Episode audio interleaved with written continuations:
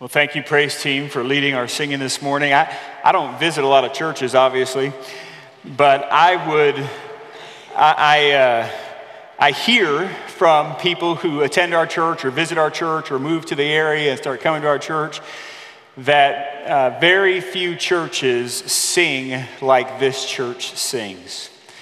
And I know that uh, your singing, your voice, maybe not your specific voice, is a pleasing offering. I was talking about me there, okay? Uh, pleasing offering to our great God. Turn your Bibles, please, to Isaiah in chapter 40. So, uh, Isaiah in chapter 40, we're looking kind of at the whole chapter, but really focusing on uh, 28 through 31 this morning. Next week, we will begin a series through Second Corinthians. So that's where we're kind of headed for several months of this year. But today we are in Isaiah chapter 40. When our kids were young, when they were in elementary school, and frankly, even in middle school, both Amy and I tried to make it a habit to regularly go and eat with them at their school. Even still today, Amy is better at this than, than I am, especially this past year, of, of making an effort to go and eat either with Annison at the middle school or meet Garrison somewhere for lunch, even though he's in high school. When kids are in elementary school, they don't have long lunch breaks. Now, it's been a while since we've had kid in elementary school, but if I remember correctly, uh, the lunch period was like 20 minutes long. And this means that you have to have a lot of pre planning in order to get there and have lunch with your child. I, I, I remember, like, okay, you gotta, you gotta know what the child wants, and then you gotta make time to go pick up, go, get to the restaurant, pick up the food, and then get back to the school, all so that you can enjoy a hurried lunch with your child, right? That's just how it works. In fact, uh, parents have struggles with this. They have struggles getting there on time. I think it was when Jackson was in elementary school, the, the school came out with a new rule that said if the parent doesn't arrive by such and such a time, then they have to go through the lunch line. So if you don't get there in time with the meal, then you have the, the child has to go through a lunchtime. Now we all love cafeteria meals, all right? However, when your heart is set on Chick fil A or Sharky's, those fish sticks from the cafeteria don't go over to well at that point. Waiting can be tough. Waiting can be tough. And while children may grow impatient while waiting for their parent to arrive, what keeps that child's spirits up is that they know, he or she knows the parent, right? She's confident that dad will show up because dad has always showed up. He's confident that mom will show up because mom loves him and wouldn't abandon him. As we begin Focus Week 2024, we turn our attention to Isaiah and chapter 40, a familiar passage. Every year we put forth this focus, and I already mentioned what it was, but our, our overall mission, Trinity Baptist Church, exists to proclaim Christ, to make disciples who, claim Christ, who proclaim Christ all for the glory of Christ. But we are now focusing on where are we this year? And We want to be the church that recognizes our weakness and relies on God to live fruitful lives. Now, you may be wondering, what does any of this have to do with waiting for parents to show up with lunch? Well, maybe it has something to do with it. We wait on the Lord, we're going to read here in a minute, and we renew our strength. But the idea of waiting isn't just watching the minutes tick by on a clock, it's about trusting the God that we know. It's about depending on his character and following his word. Now, I know a kid waiting for a parent to show up with lunch is a minor thing, but in life, we are called to wait upon the Lord often. And this takes faith in the good, powerful, and gracious character of our God. So let's jump to the text. If you will, please stand as we read God's word. We'll begin in verse 27 and we'll read through verse 31, Isaiah and chapter 40. Why do you say, O Jacob, and speak, O Israel, my way is hidden from the Lord? and my right is disregarded by my God. Have you not known? Have you not heard? The Lord is the everlasting God, the creator of the ends of the earth. He does not faint or grow weary. His understanding is unsearchable. He gives power to the faint, and to him who has no might, he increases strength. Even youths shall faint and be weary, and young men shall fall exhausted. But they who wait for the Lord shall renew their strength. They shall mount up with wings like eagles. They shall run and not be weary. They shall walk and not faint. Will you pray with me? Lord, we're so thankful for your word. We're so, so thankful for the promises that it contains. We're so thankful that though we are weak, you are strong, and that you give grace, and that your grace is sufficient. Even now, as we look to your word, we pray that you would open our hearts to receive it, that we would understand, and that we would apply, and that we would be changed because your spirit is at work through your word. God, move in this place even now, we pray. In Jesus' name, amen. And you may be seated. Well, first this morning, we wait on the Lord when times are tough. Wait on the Lord when times are tough. Isaiah was God's spokesman to the southern kingdom of Israel, to Judah maybe for about 50 years or so, from the 740 BC range to about the 680 BC range. And he warned Judah of God's impending judgment if they continued to remain in their sin, if they continued to rebel against God's will and God's ways. Now, just for a little context here, Isaiah prophesied during the period when Assyria was growing in power and in dominance. In 722 BC, the northern kingdom of Israel, its capital Samaria, fell to Assyria. And during that time, Isaiah was warning Judah move away from your sin, turn back to the Lord. Now, 20 or so years later, after the northern kingdom had fallen, Sennacherib, was leading Assyria, and he came to Jerusalem, and he was surrounding Jerusalem, and Jerusalem was on the brink of destruction. Jerusalem was going to fall, and Isaiah was prophesying even then. This is recorded for us in 2 Kings chapter 18 and 19, but also in Isaiah in chapter 37. And these record how God miraculously saved Judah from Assyria as King Hezekiah, the king of Judah at the time, prayed to the Lord. Then we move to 2 Kings chapter 20 and Isaiah chapter 39, and Hezekiah is so excited about what God has done, so excited about the deliverance that God has, has given to his people, and even in his own personal life, that he invites these convoys from Babylon to come and to have a tour of Judah and he showed them all the riches and he showed them all the wonderful things and in, the, in, in Judah there. Now, to this, Isaiah warns King Hezekiah look, a day is coming. A day is coming when these same Babylonians will come and they will destroy Jerusalem and they will carry off all these riches. And the people will be exiled because of your sin. Chapter 39 is a prophecy of doom. Chapter 40 is a prophecy of hope, a prophecy of comfort. With its recognizable open comfort, comfort my people, says your God. Speak tenderly to Jerusalem and cry out to her that her warfare is ended, her iniquity is pardoned, and that she has received from the Lord's hand double for all her sins. But the problem is the people weren't hearing it.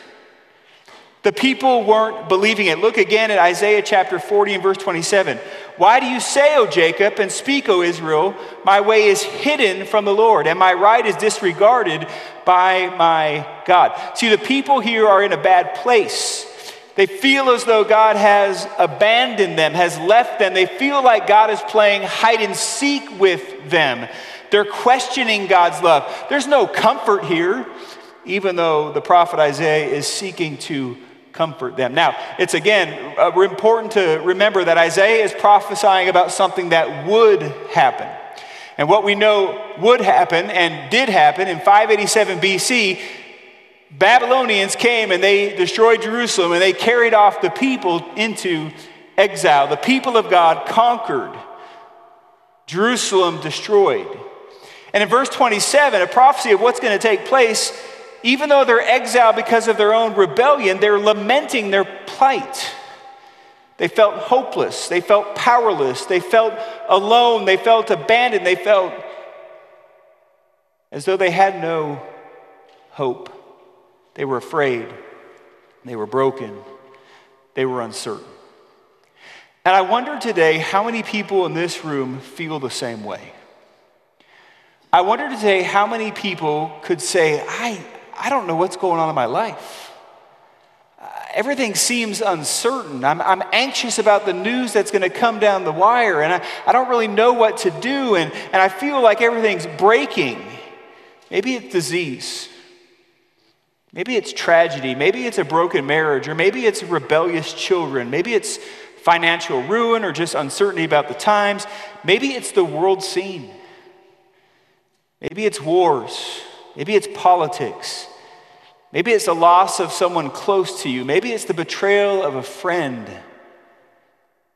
What is it that has us wondering about life right now? What is it that is tempting us to even question God as if He isn't caring for us, as if He doesn't care for you? And you pray but sometimes it seems like God isn't listening. Have you ever been there? Are you there now? Friends, we live in a fallen and a sin broken world, and life is not easy, and trials and difficulties will come upon us. And some of us are going through the thick of those trials right now. And hear this it is all exacerbated by human weakness and frailty, and none of us is immune. In fact, Isaiah alludes to this idea of human frailty. Would you flip back to the beginning of Isaiah chapter 40, actually verses 6 and 7? Isaiah speaking for God. A voice says, Cry. And I say, What shall I cry? All flesh is grass, and all its beauty is like the flower of the field. The grass withers and the flower fades when the breath of the Lord blows on it, surely the people are grass. What is God through Isaiah telling the people? He's telling them that they're weak. He's telling them that they're feeble. He's telling them that they are frail. Like the candles that we light during the Advent season that are so easily snuffed out, our lives can be easily snuffed out in a moment wars and famine and disease and accidents. Life is fleeting. James says it's like a vapor. It's here one moment and then it's gone the next. And because we are powerless against so many of the things that befall us, friends, we must wait on the Lord. And here's the good news He invites us to find hope in Him, He invites us to experience grace in Him. Paul's second letter to the Corinthians highlights human weakness and God's power. Uh, throughout the letter, Paul is going to recall all these trials and difficulties and, and tribulations that he has experienced for the sake of the gospel. And he recites his difficulties and his struggles, but he is doing more than that. Actually, he is boasting in them. Why? Why would Paul choose to boast in his weaknesses? Well, let me just read in 2 Corinthians chapter 12, verses 9 and 10.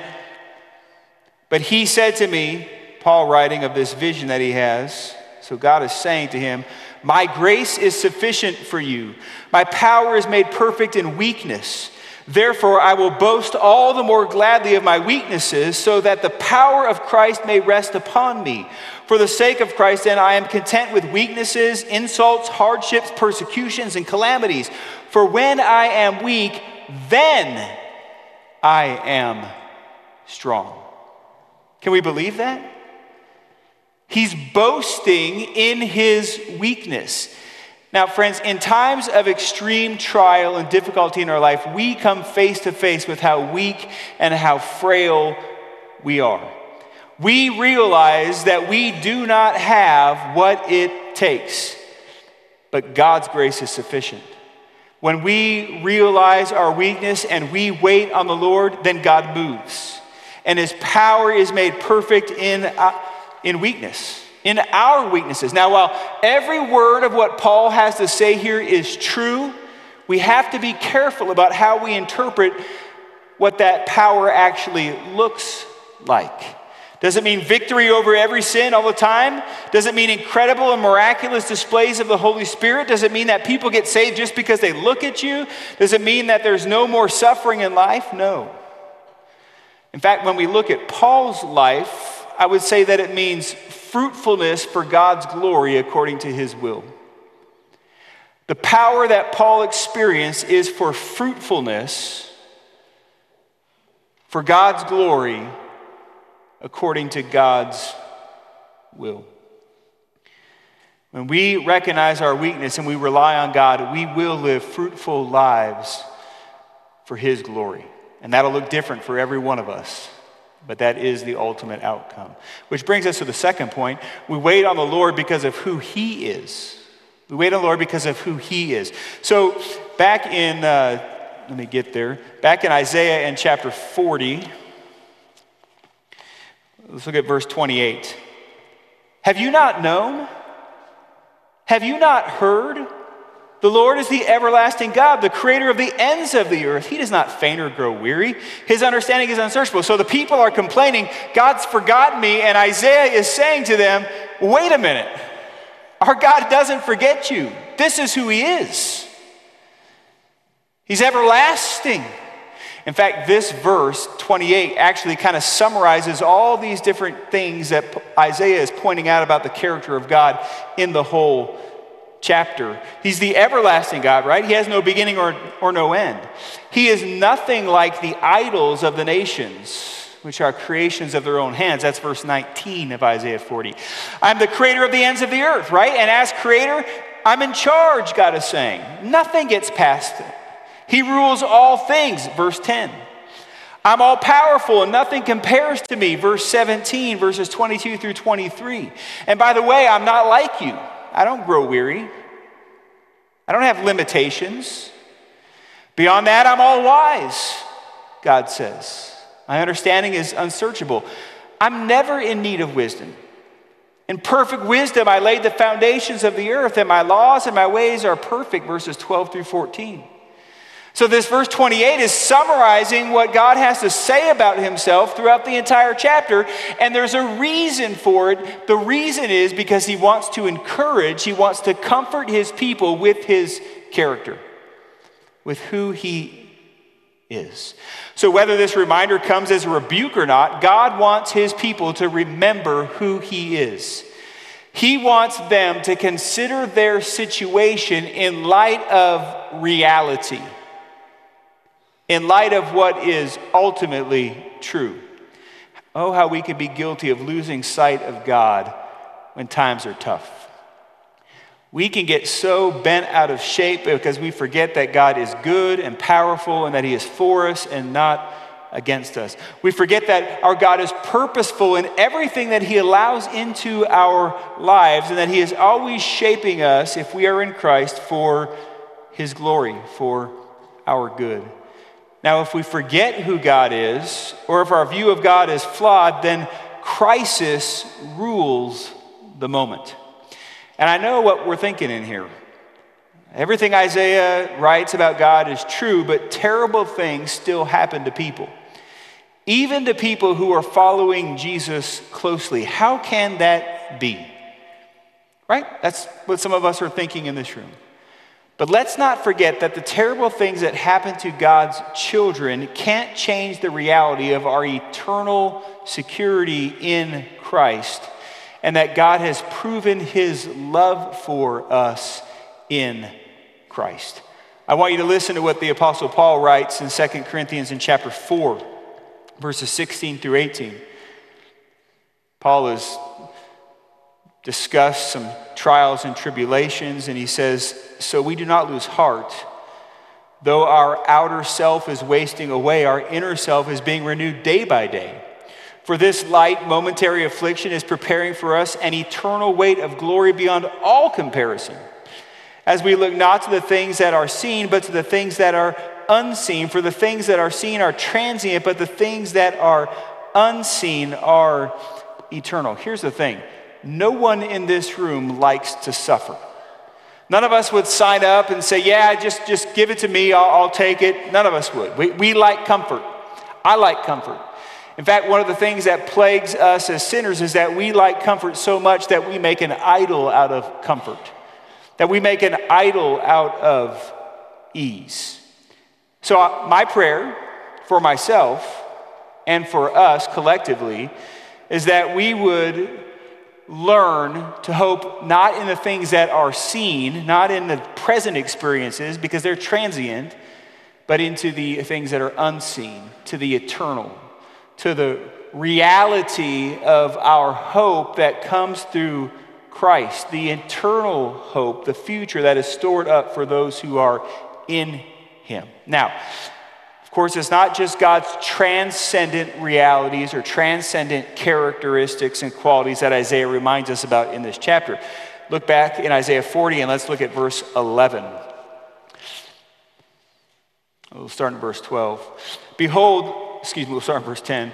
Behold, the Lord God comes with might, and his arm rules for him. Behold, his reward is with him, and his recompense before him. Well, what is that reward? He will tend his flock like a shepherd. He will gather the lambs in his arms, he will carry them in his bosom, close to his heart, and gently lead those who are with young. Here's the good news the good news is that our God is like a shepherd who tends to his flock, who gathers his people and who carries them and who leads them. And why does he do this? Because he knows we're weak. Because we know he knows we need a shepherd. He knows we need something outside of ourselves to care for us and to move us in the right direction, right? The God who created and upholds the galaxies upholds his weary people. As the song says, this is our God. This is who he is. He loves us. This is our God. This is what he does. He saves us. He bore the cross. He beat the grave. Let heaven and earth proclaim, this is our God, King Jesus. Remember that fear that took our breath away? Faith so weak that we could barely pray, but he heard every word, every whisper. Now, those altars in the wilderness, they tell the story of his faithfulness. Never once did he fail, and he never will. This is our God. When I am weak, he is strong. His power through my weakness, he carries us in his arm, close to his heart. Finally, wait on the Lord and experience His grace. Wait on the Lord and experience His grace. Because of our inherent frailty and weakness, and because our God is majestic in His nature, we are to wait on the Lord, and there is great reward in waiting. Verse 29 states that He gives power to the faint, and to him who has no might, He increases strength. So, how does this happen? What does it mean to wait upon the Lord? Well, to wait on the Lord is to trust his character and to rest in what he says. It involves patience, but it's more. It's trusting God and living for him. It's not a passive waiting. It's not a mindless activity that we just try to, you know, distract ourselves so we can get through the day. No, it's actively depending on knowing, believing, trusting, and obeying Him. Right? Waiting on the Lord involves obeying Him. I just started uh, Spurgeon's devotional, uh, Beside Still Waters. We spent a few weeks in Genesis chapter 22 where God instructs Abraham to go and to sacrifice Isaac. Sacrifice his only son, the son that he loves. Now, Abraham knew that Isaac was the child of promise because God had made that clear to him. Yet he obeyed God. He took his son, uh, servants there, and they got to the mount, to the base of the mountain. They said, "We're going to go up here. We're going to worship, and we're going to come back down." And and you know the son Isaac is carrying the wood on his back, and I, Abraham puts him on the altar, and he's got his knife. And at that moment, God says, "Stop." God provides the alternate sacrifice, the ram that's caught in the thicket. Abraham waited on God, and his waiting is seen in his obedience to God. But waiting on God also involves a deep trust in God. I want you to think about Shadrach, Meshach, and Abednego. Those, those from Daniel in chapter 3, the friends of Daniel who were, uh, who were there and who would not listen to King Nebuchadnezzar's, Nebuchadnezzar's edict to worship his giant golden statue. Chapter 3, verses 15 through 18.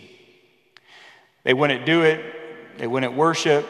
So now he's telling them, these three servants, now if you are ready, when you hear the sound of the horn, and the pipe, and the lyre, and the trigon, and harp, and the bagpipe, and every kind of music to fall down and worship the image that I have made, well and good. But if you do not worship, you shall immediately be cast into the burning fiery furnace.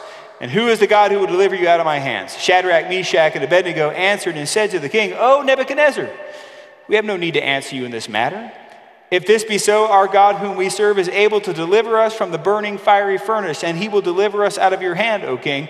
But if not, be it known to you, O king, that we will not serve your gods or worship the golden image that you have set up. Friends, this is deep trust in who God is.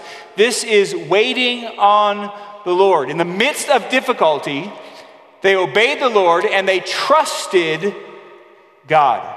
They trusted their God to deliver them if it so be God's will to do so.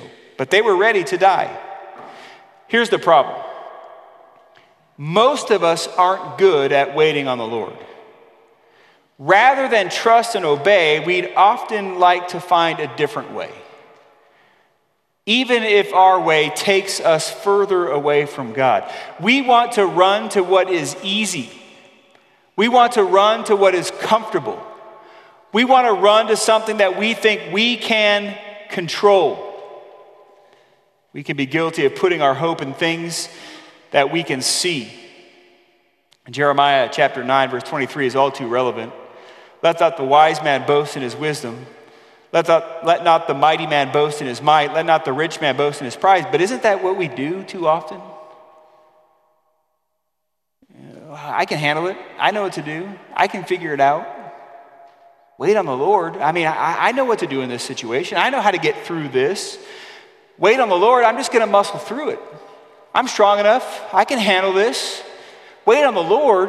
Well, I mean, you know, I have some funds. I can, I can make things happen. I can go my way. So we want to we want to put our hope in the things that we can control or we think that we can control rather than wait on the Lord. And this is nothing but human pride.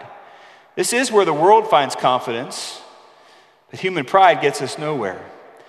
Our greatest wisdom cannot figure out God's ways. Our greatest wisdom cannot keep us from making a mess of our relationships. Our greatest wisdom can't cure all diseases. Our greatest strength cannot keep us from emotional pain and loss. Our greatest strength can't keep us from wars and calamities. Our greatest strength can't keep the tears from falling when we are broken and hurting. Our greatest riches can't secure our deepest needs. Our bank accounts can't buy us significance, true, lasting significance, and they can't restore our health. Paul says, I will boast all the more gladly in my weaknesses so that the power of God may rest upon me. Friends, all of our hope is in God's grace. All of our hope. And through the prophet Isaiah, God says that those who wait on the Lord will renew their strength, verse 31. Literally, those who wait on the Lord will exchange their strength. They'll replace their, excuse me, they'll exchange their weaknesses. They'll replace their weakness with God's strength. And that's a great promise. Why? Because our weaknesses are all encompassing, right? our weariness is so evident. We're limited emotionally and spiritually and mentally and physically. We're weak and we know it. And we try to hide our weaknesses so often, but deep down we have our fears and we all suffer in various ways. So, church, let's embrace our weakness. There's no reason to hide from it, there's no reason to run from it. It's who we are. John Calvin writes If our hearts are not deeply moved by a conviction of our weakness, we cannot receive seasonal assistance from God. So instead, let's confess our weakness, our fears, our frailty to God, and let's wait on Him. And let's ask Him for grace. And let's look to Him for energy and passion and devotion. Let's trust Him to make the way. Let's trust Him to move. Let's trust Him to accomplish in us and through us what we could never accomplish in our own strength. Remember John 15, He is the vine, we are the branches. Apart from Him, we can do nothing. Now, I want to finish with a word to those who are feeling overwhelmed right now. As if God is silent, or He's turned His back on you, or you just are completely overwhelmed with life and everything that's taking place right now. If you are in Christ, friend, then you can be confident that God has not left you, that He is near to you, that He loves you and He cares for you deeply. And while it may feel as though God is far from you, He's not. The Puritans spoke of seasons in life characterized by times of spiritual dryness. And God doesn't seem to be there, He seems distant. Thomas Brooks wrote, God sometimes hides himself that we may cleave the closer to him and hang the faster upon him. In other words, what Thomas Brooks is getting at is there are times in life when God's manifest presence is, is, not there. Like God is there, but we don't experience the sweetness of his fellowship. We don't experience the, the, the power or the, the, the, the presence of, of our God in a way that seems to uplift us. And in those times, what Brooks is saying is God is, is removing that manifest presence so that we might seek Him all the more, so that we may hold on to Him all the more, that we might cry out to Him. Now, listen, if you find yourself in such a season, then wait on the Lord. Continue to pursue Him, continue to trust Him. Continue to obey him, draw near to him. He's not far. His promise is to be with you always. And our only hope for a life of fruitfulness is to wait on God and to rely on him. And he promises renewed strength and energy for all who will continue to draw near to him and wait on him. And friend, all this comes through Jesus, the Good Shepherd the one who tends his flock, who laid down his life for the sheep that they may have life. Back in Isaiah and chapter 40, verses 3 through 5, a voice cries, In the wilderness, prepare the way of the Lord, make straight in the desert a highway for our God. Every valley shall be lifted up, and every mountain and hill be made low. The uneven ground shall become level, and the rough places plain and the glory of the Lord shall be revealed, and all flesh shall see it together, for the mouth of the Lord has spoken. What Isaiah proclaims here, John the Baptist echoes, as it's John the Baptist whose is the voice in the wilderness that prepares the way of the Lord. All the uh, synoptic gospels include this same thing and attribute it to John the Baptist, and he's pointing us to Jesus. He's speaking of Jesus. Ultimately, through, it's through faith in Jesus Christ, through his life, his death, and his resurrection, that our weakness is replaced with strength. His strength. In Jesus, our sinfulness is replaced with righteousness, his righteousness. In Jesus, our guilty standing is replaced with a perfect standing, his perfect standing. In Jesus, our failure is replaced with victory, his victory. In Jesus, our fears are replaced with confidence, and it's all because of him. As we transition to a time of surrender and reflection, my prayer is that as we enter this year, we will be a church filled with people who are not ashamed of our frailty and weakness, but who rely on God. That, that frailty and weakness, knowing it will drive us to rely on, to depend on, and to seek our God. And even though we don't feel worthy, we would live boldly as children of God. Even though we've experienced failure, we would persevere by God's grace. Even though we've sinned, we would confess it and live in righteousness and the freedom that Jesus purchased for us. This morning, if you have questions about what it means to know this God, if you have questions about what it means to be held by this God. Come forward during our time of invitation during this next song, and we'd love to connect with you about the truth of the gospel of Jesus Christ, how you can know forgiveness of sins and eternal life. Perhaps there's some in this room who just need prayer. We'd love to pray with you up here. We'll have staff members up here. You're certainly welcome to pray right where you are, maybe with a friend or a family member that you're sitting with there. If you have questions about baptism or about church membership or uh, maybe about something that's going on in your life, we would love to counsel with you and connect with you about those things as well. God is at work, and we're trusting that God will work in 2024 as we recognize our frailty and weakness and rely on Him. Will you pray with me? Father, thank you for these moments together. Thank you for this first Lord's Day of 2024.